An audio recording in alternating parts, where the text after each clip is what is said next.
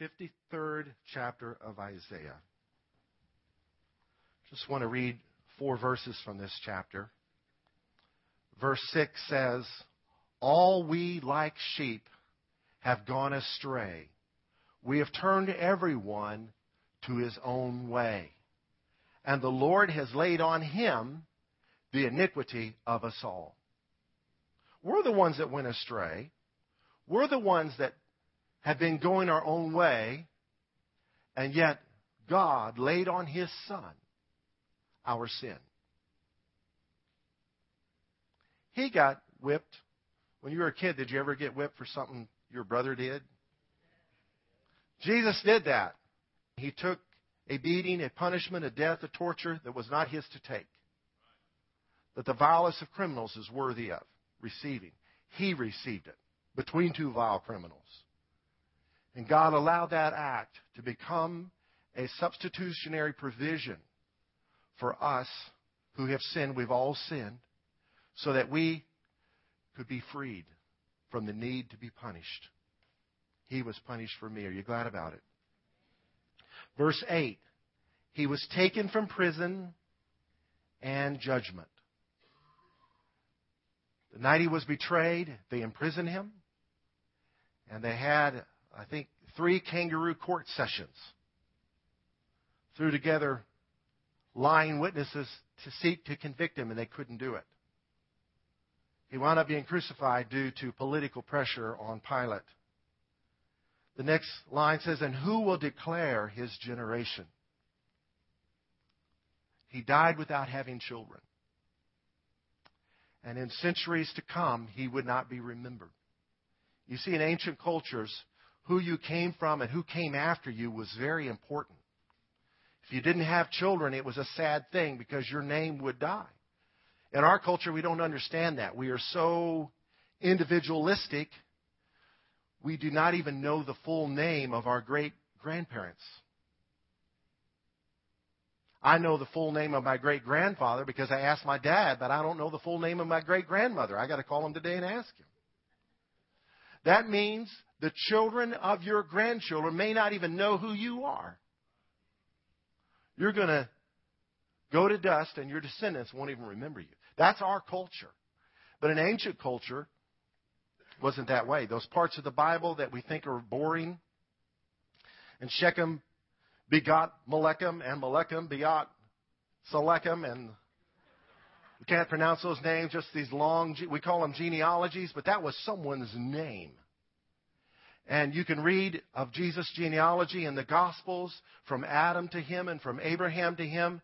But from him forward, there is no more listing because he had no natural children. This was a sad thing. He was killed before he could have children, so he wouldn't be remembered. And he was cut off from the land of the living for the transgressions of my people. He was stricken. Verse 10. Yet it pleased the Lord to bruise him. He has put him to grief when you make his soul or his life an offering for sin, and then here's the promise He shall see his seed. Meaning he's going to have kids. How's this going to happen? He shall prolong his days.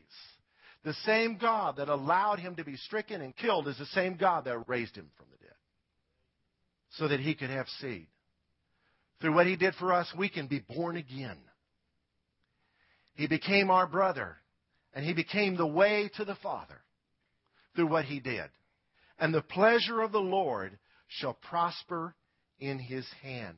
He shall see the labor of his soul and be satisfied. By his knowledge, my righteous servant shall justify many. By his experience, he's going to justify many.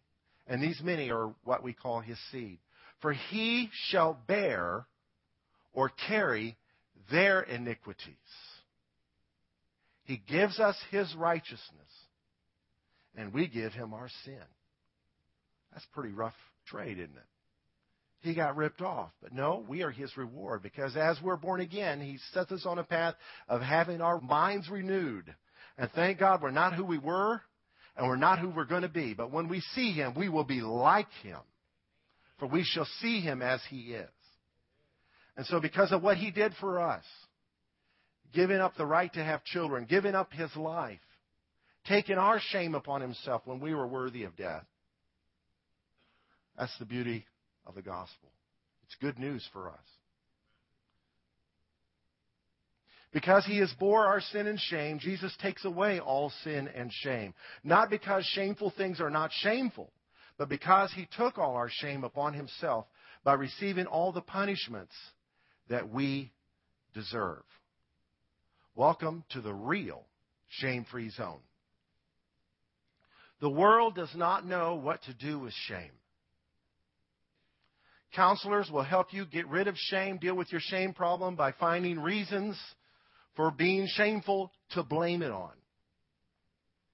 And other people in the world will pile more shame on you. If you watch some of these daily TV shows where a crowd just piles shame on the person that's not being responsible with their life and judging them and then and then they want to preach against judging and yet they're doing it on their very show. And then there's the sharing of shame. That's why some country songs that shouldn't even be aired are so popular because I'm not the only one who has a life that's a mess. You know, kind of like misery loves company. And so I feel better about my shame by listening to a song about someone else's. That's pretty sad. And others in the world are attempting to justify their shameful ways. That's what the whole gay marriage thing is about trying to get rid of their shame by saying it's not shameful. And look, we've got a marriage license to prove it. That's what it's about. But I'm telling you, it's not going to work. We can do all that we can to remedy shame. The only thing that can take it away is the blood of Jesus. The religions of the world don't know what to do with shame. Hinduism has come up with a concept called karma, which is an expansion or taken to the extreme the truth to the point that is error that we reap what we sow. So that when you see someone suffering, you don't have to help them because it's their karma. They must have done something evil in a previous life. So leaving people in their shame and even piling shame on them. And Islam, oh man, look at what they do with shame. You shame your family, your family kills you. Getting rid of the shame. But Jesus Christ carried our shame. And by receiving saving faith, a miracle takes place in your heart where you're not just trying to dodge your responsibility for the wrong that you've done, but you really own up to it and receive the forgiveness that only He can give because of His atoning work on the cross. Welcome to the real shame free zone because of what Christ has done. In Genesis chapter 3, we read it last week, is the story of the initial fall of man when the first man and the first woman sinned, this became the results. Their sin caused shame. They immediately knew they were naked. And they tried to hide themselves from the presence of God. They tried to cover themselves with their efforts, their fig leaf aprons. And when God confronted them, they blamed others. Eve, the woman, blamed the devil, and the man blamed the woman. And indirectly blamed God. The woman you gave me, things were all right till she came along. And we still do this today. Some people beat their spouse and justify it because he or she, happens to men too, made me mad. So they had it coming. That's blaming rather than becoming responsible. Labeling others. Adam named his wife, who was Isha. He was Ish. Genesis chapter 5, the first couple verses says, When God made them, he named them both Adam. He named her Eve after the fall. Which to me speaks of the division that sin brings. It divides us from God and divides us from one another. When he first met her, he didn't have sin. He said, He received her completely as God's perfect gift. This is bone of my bone and flesh of my flesh. She should be called woman because she was taken out of man. So we begin to label people. We begin to shirk our responsibility, and we see this in their children. They had two sons, Cain and Abel, and Cain killed Abel, and God asked Cain, Where is your brother? And Cain shirked responsibility and said, Am I my brother's keeper?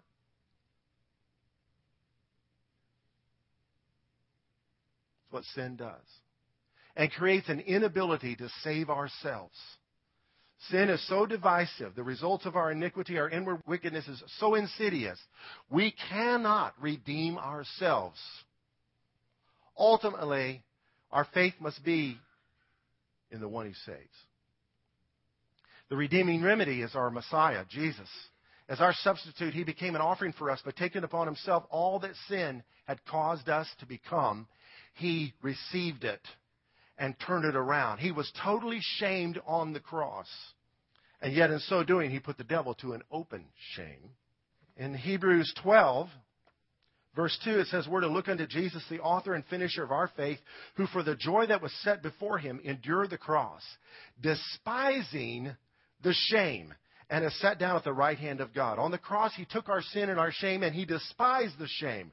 The word despise is the Greek word kataphroneo. It means to despise, to disdain, to think little or nothing of, to think against, or to disesteem. He received the shame and did not regard it as something to resist. He went ahead and received it. He didn't hide from our need. He could have called angels to come and set him free, and he didn't do it. He covered us, but not himself. He was naked on the cross so that we could be covered by his perfect life. He received false blames silently. Died on a cross that should have been for a criminal named Barabbas. He allowed himself to be mocked, to be labeled. They put a sign over his head, King of the Jews, while he's dying, to mock him, falsely labeling him. He wasn't just the King of the Jews, he was King of the world. He took full responsibility for our sins. He did not shirk responsibility, he took it all upon himself. And he did not use his ability to save himself. He had the ability to save himself. We don't. And he didn't use it so that we could receive his ability to be saved. He did that for us. He took care of sin's causes. In Genesis chapter 3, you see sin's curses. They were separated from God, driven from the garden, not allowed to return. They were naked. They lost the covering of the glory of God that they had in the garden and had to begin to wear clothing. They would eventually return to dust. They had to sweat for a living. The earth bore thorns to them as a result of the curse of sin. We now have pain and sorrow in the world. Heaven's a place where there's no more tears, no more pain, no more sorrow. But because of sin in the earth, we have it. As a result of sin, now we have enmity with the enemy. They opened the door to the enemy to wreak havoc in the earth by exercising authority over us through the lies that people believe. But Christ took that curse upon himself that was caused by our sin. He was separated from God. My God, my God, why have you forsaken me? So that we could be united with God. He was naked on the cross so that we could be clothed with his righteousness in the world. He returned to the dust for three days. From Friday to Sunday, he was in a borrowed tomb. He sweat, as it were, great drops of blood. Talk about blood, sweat, and tears. He received that for us. He was crowned with thorns. And I don't think it was just a wreath of thorns. I believe they took a thorn bush and fashioned a crown out of it and crammed the whole thing on his head. I mean, he was literally his head was covered with thorns, taking on that part of the curse. He went through pain and sorrow for us so that we could be born again anew and receive the joy that is eternal. He bruised our enemy's head, that is, he took away his authority, and in so doing, his heel was bruised. Genesis 3:15 says that there would be a division between the seed of the woman and the seed of the devil, and her seed would bruise his head, and he would bruise his heel. And hanging on the cross on three nails, all the weight of his body was on those three nails and one heel. Fulfilling that prophecy from Genesis 3:15. Tell yourself Jesus did this for us. So that through believing that he did this for us, we are filled with such appreciation, it begins to transform our lives. The antidote of sin is Jesus Christ. The word antidote is a substance that counteracts the effects of a toxin, something that will take away or reduce the bad effects of something unpleasant or undesirable. Those of you that are in the medical field could explain this more better, but in some antidotes they make, they take the actual poison and shatter the cells that are in it, and then inject that into the person who will develop immunities against the shattered cells. Forgive me if I'm not explaining it right. So that they can overcome the real thing. If you've been snake bitten, there's antidotes made from snake venom where they develop something that will counteract that. Christ took the venom of sin upon himself without sinning, so that through his blood we have the antidote for the poison of sin.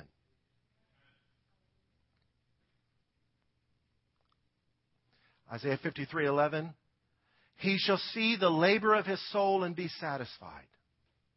He satisfied justice. By his knowledge or by his experience, my righteous servant shall justify many, for he shall bear their iniquities. Verse 12, Therefore I will divide him a portion with the great, and he shall divide the spoil with the strong because he poured out his soul unto death, and he was numbered with the transgressions.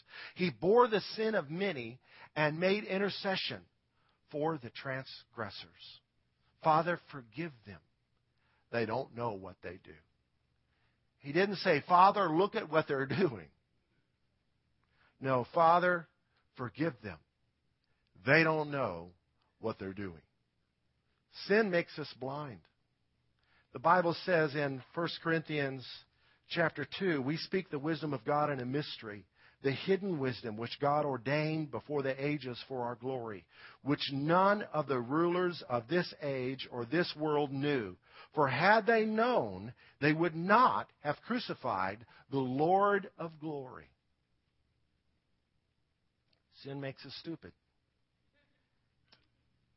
And so the stupidity that sin creates is what caused them to want to destroy their Savior. But in so doing, they serve the purposes of God. God's able to take a card game and turn a winning hand into a losing hand, and a losing hand into a winning hand. He's a great transformer, able to turn things around. Welcome to the real shame free zone. Can we say that together?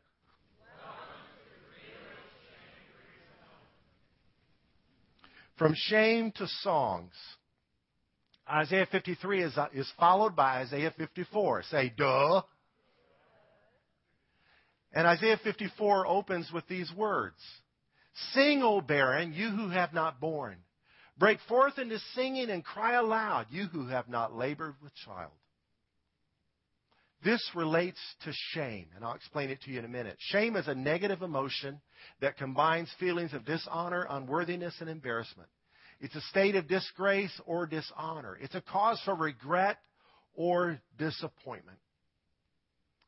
And following this awesome prophecy that only Christ could fulfill of Isaiah 53, the next chapter opens with these words Sing. It transitions from his suffering to the singing of a barren woman. Why does the prophet use this kind of language in talking about a barren woman? He's talking about much more than someone not having a physical child, eventually having a physical child. You see, in ancient cultures, having children is a sign of blessing. Children are a blessing from the Lord, right? It's also a sign of prosperity because those children will grow up and you'll be able to work them, put them to work. So children were a sign of prosperity because they would eventually work for you.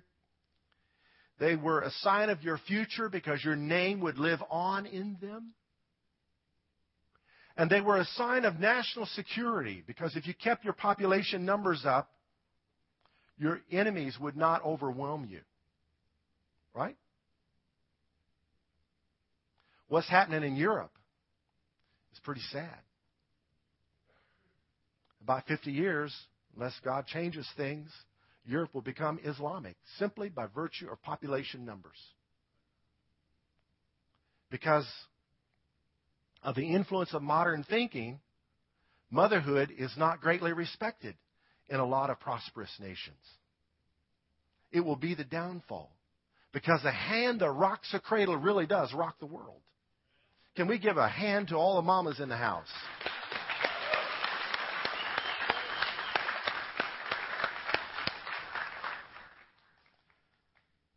I have a friend that has five children, and she used to dread Mother's Day. Because they would stand her up as the mother with the most children, and the pastor would say, My God, we're going to grow this church one way or the other. We're multiplying like rabbits. Never going to do that. Motherhood is something to hold your head high about. And if you're a mother who works outside the home, we applaud you. And if you're a mother that doesn't have to work outside the home, we applaud you. What we're seeing, the mockery done towards, I'm not a pro Mormon politician guy, but the mockery his wife is receiving for never having had to work. I mean, she's not running for president, he is. Raising stable children is a priority for us. And if you don't have to work, don't. Work in the home. I learned my lesson real quick in pastoring. You never ask a stay at home mother, Do you work anywhere? No. You say, Do you work outside the home? Because trust me, they work. They work. And if you're a stay at home mother, hopefully your husband doesn't have to go to work when he gets home. Some things are done around the house. Anyway, we'll leave that one alone. Sing, O barren. In the culture of this day, to be barren was an embarrassment. Your name wouldn't live on. Your prosperity would be limited. Women going down to the well to draw water, if one of them said, I don't want to have any kids, they would shame them and say, Are you crazy? For more are the children of the desolate than the children of the married woman, says the Lord. Through redemption, Christ takes our shame and makes it a song.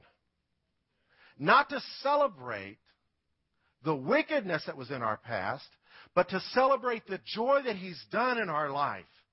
Our mess has become a message. Thank you, Lord. Enlarge the place of your tent. Let them stretch out the curtains of your dwellings. Do not spare. Lengthen your cords and strengthen your stakes. He's able to take our shame, which disqualify us from every influence in anyone for good, and turns it into a song, takes our mess and turns it into a message, and we become an influencer of many for good. So you shall expand to the right and to the left, and your descendants will inherit the nations and make the desolate cities inhabited. Verse 4 Do not fear, for you will not be ashamed. Don't be afraid. Neither be disgraced, for you will not be put to shame. For you will forget the shame of your youth and will not remember the reproach of your widowhood anymore. That was another shameful thing. To be a widow without children, pretty rough. In Africa, they have what's called lobolo, where you give your in laws some money for your wife or cows. And the purpose for that is if you die, they're going to have to take care of her, and they've got a means with which to do it. Some countries, it's a lot of money. Other countries, it's pretty attainable to pay lobolo for the right to marry someone's daughter. But the husband's family expects children from that woman, or they want their cows back. And so in church, if a young couple's not having kids, they're in every prayer line for healing. And God hears their cry. For your Maker is your husband. If you're a widow, you have a husband. Your Maker. He is your husband. He's not going to be. He is your husband. The Lord of hosts is his name. This word, Lord of hosts, sometimes we may just kind of glance over it. A host means a large number. He's the Lord of large numbers.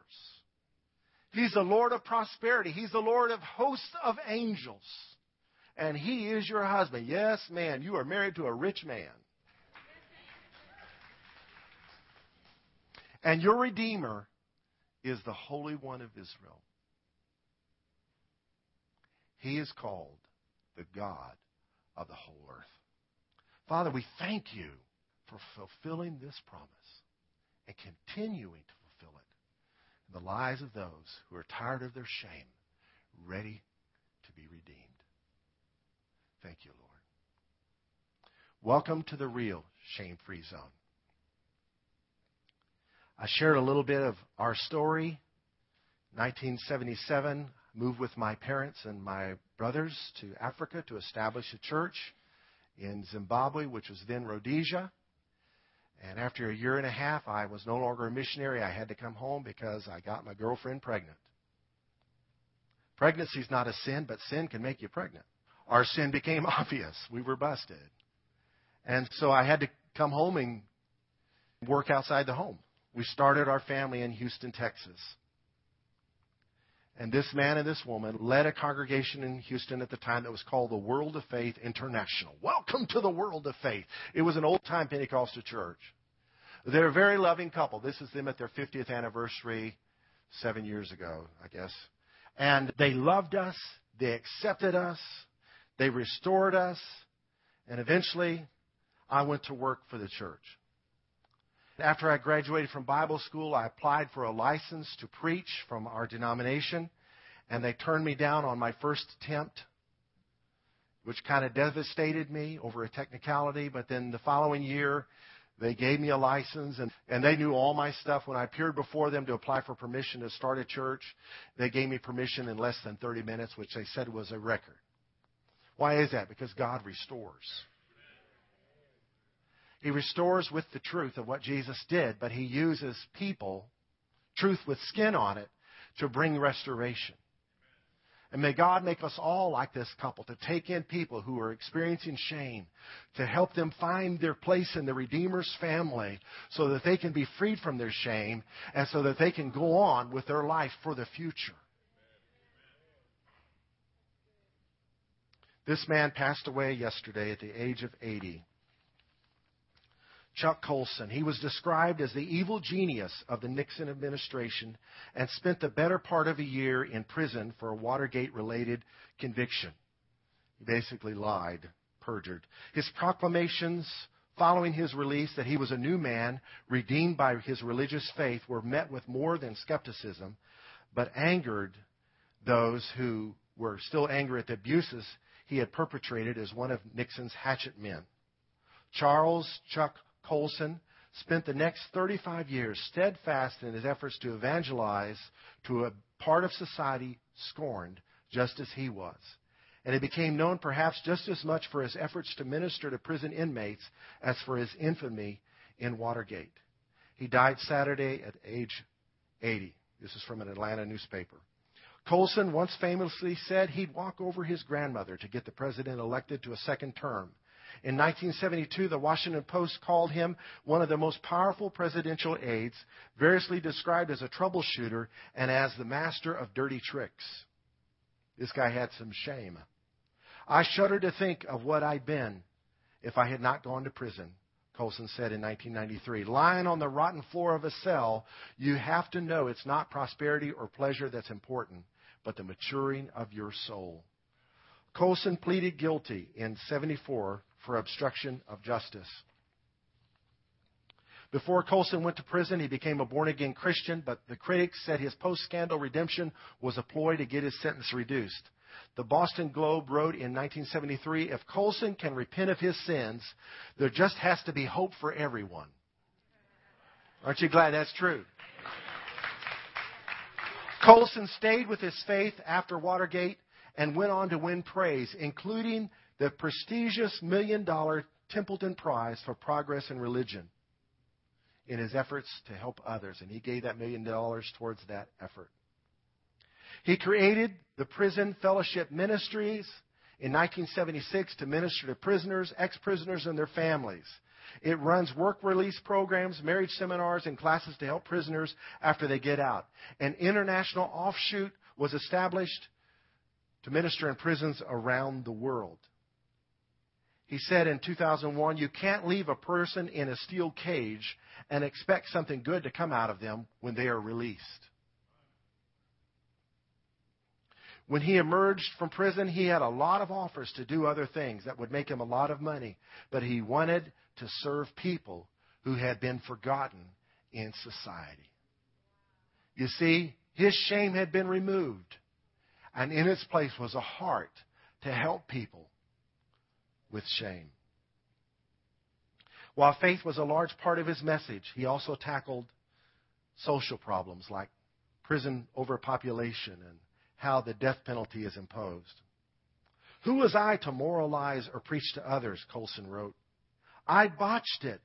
I was one of those who helped people on the Watergate scandal and now in prison to prove it. Yet maybe that very fact could give me some insights that would help others royalties from all his books, as well as the Million Dollar Templeton Prize he gave towards his efforts. He also wrote a syndicated column and shared his daily radio feature called Breakpoint, which was on more than a thousand radio networks. Who's heard Breakpoint? Powerful little broadcast. In February of 05, Colson was named one of Time magazine's 25 most influential evangelicals in America. Time commended him for helping to define compassionate conservatism through his campaign for humane prison conditions and called him one of evangelicalism's more thoughtful public voices. Prison fellowship is possible only because its founder, Chuck Colson, was forced to personally identify with those people who had a special place in God's heart, prisoners and their families, and devoted his life so that when he sees the Lord, he would hear these words I was in prison, and you visited me. A testimony of a turnaround from shame to songs.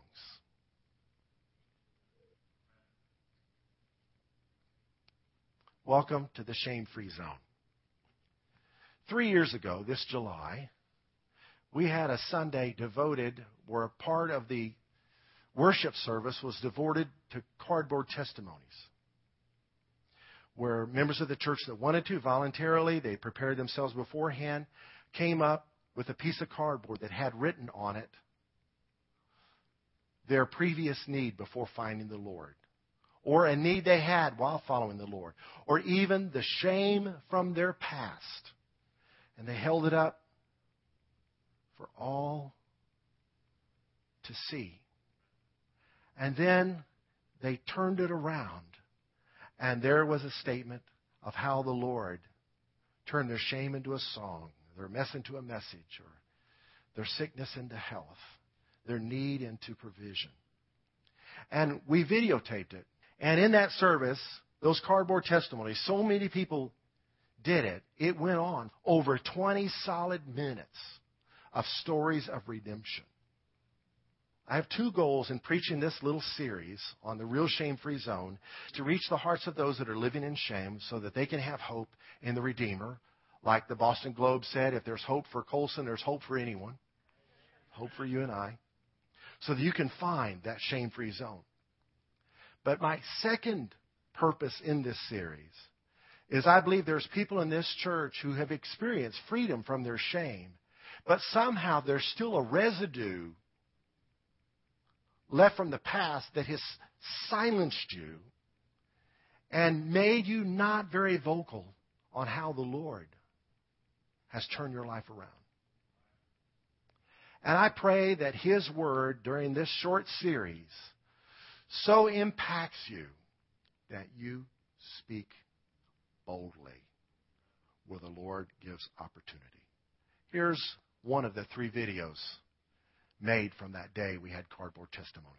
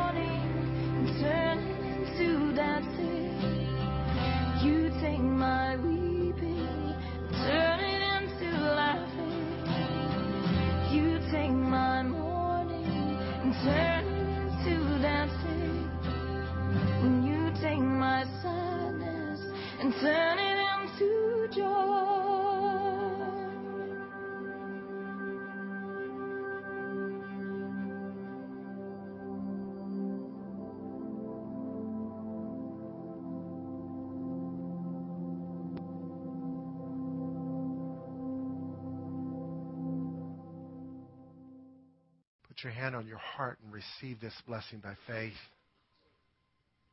May the Lord bless you and keep you. May Almighty God cause His face to shine upon you and be gracious to you. May the King of heaven lift up His countenance upon you and give you His peace.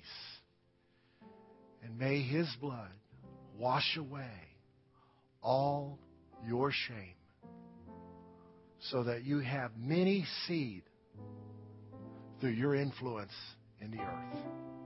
In Jesus' name, amen.